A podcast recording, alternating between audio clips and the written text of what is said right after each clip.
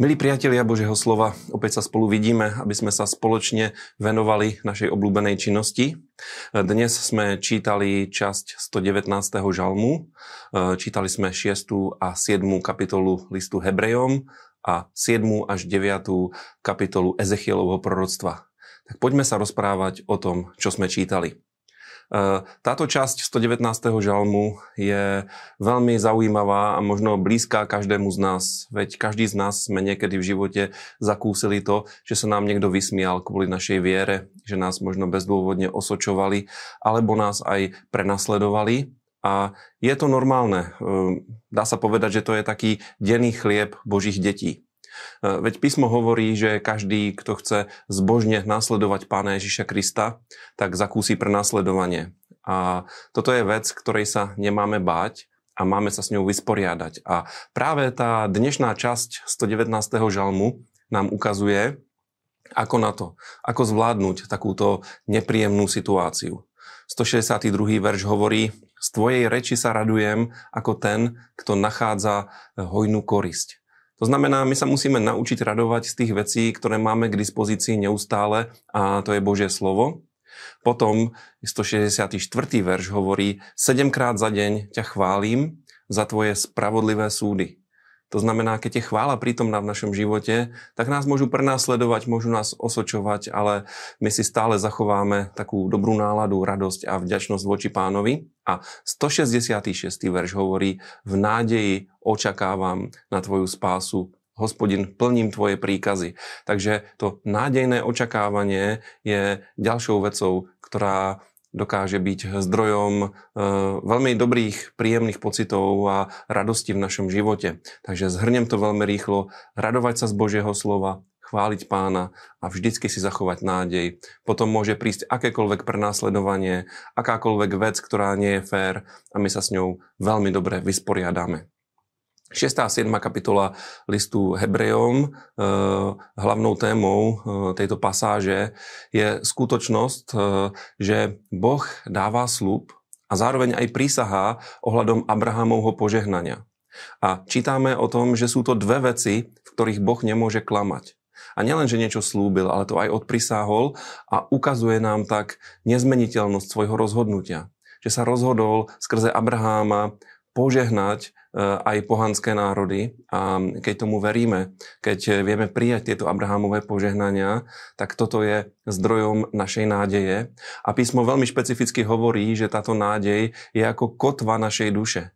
To znamená, naša psychika, naše emócie sú pevne zakotvené skrze, skrze nádej, skrze nádej v to, že Boh niečo slúbil a že sa Boh zaviazal voči nám. A táto nádej, táto kotva nás pevne spája so samotnou svetiňou svetých, s Božou prítomnosťou a preto skutočné biblické kresťanstvo nie je iba nejakým súborom ideológie alebo myšlienok a princípov. Je to skutočným vzťahom s Bohom, ktorý je funkčný, ktorý je reálny a skrze našu nádej my môžeme stále znovu a znovu očakávať dobré veci ktoré postupne prichádzajú do nášho života eh, na základe Božích prísľubov, na základe Božieho slova, ktorému veríme. No a ďalej sme eh, čítali tiež o Melchisedechovi, ktorého list Hebrejom eh, odhaluje ako akýsi predobraz pána Ježiša Krista. A tento Melchisedech má dva tituly. Poprvé je kráľom spravodlivosti, a potom je kráľom Sálema. A tieto dve veci sú tiež e, prorockým obrazom toho, kým je pre nás Pán Ježiš Kristus. Je kráľom spravodlivosti. Iba skrze Ježiša Krista sa s hriešnikmi môže, môžeme stať e, ľuďmi, ktorí sú spravodliví pred Bohom. On je našim kráľom a dáva nám svoju spravodlivosť, lebo sa pre nás a za nás stal hriechom, aby sme sa my v ňom, mohli stať Božou spravodlivosťou. A po druhé je kráľom Sálema. Sálem môže byť Jeruzalém, ale Sálem je tiež šalom, čiže pokoj a e, samotný list Hebrejom hovorí, že je teda kráľom pokoja a to je veľmi dobrá správa pre nás, pre všetkých.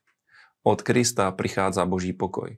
Boží pokoj vo svojej podstate, ktorý nepredstavuje len nejakú absenciu nekľudu, alebo mier ako taký, ale ten Boží pokoj, Boží šalom znamená harmóniu, úplnosť, celistvosť. To znamená, že e, keď príde pokoj do nášho života, tak nielen, že nie sme nervózni, ale sme zdraví, sme harmonickí, máme život vo svojej plnosti a toto je niečo, čo nám pán dáva a jeho samotný pozdrav v pokoju vám je svedectvom o tom, že on je zdrojom nášho pokoja.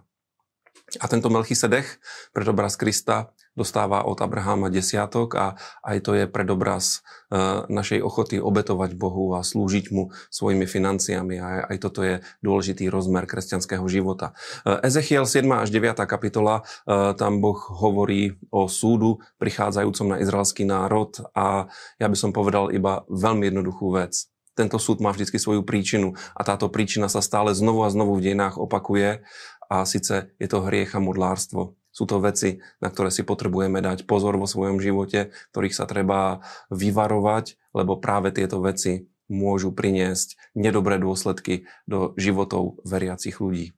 Priatelia, ďakujem, že ste ma aj dneska vypočuli. Ďakujem, že nás sledujete, že nás podporujete, že nám fandíte, že o nás a o tomto programe, projekte hovoríte ďalším ľuďom. E, šírte to, nech čoraz viacej ľudí čítá Bibliu a ja sa teším opäť. Dovidenia na budúce.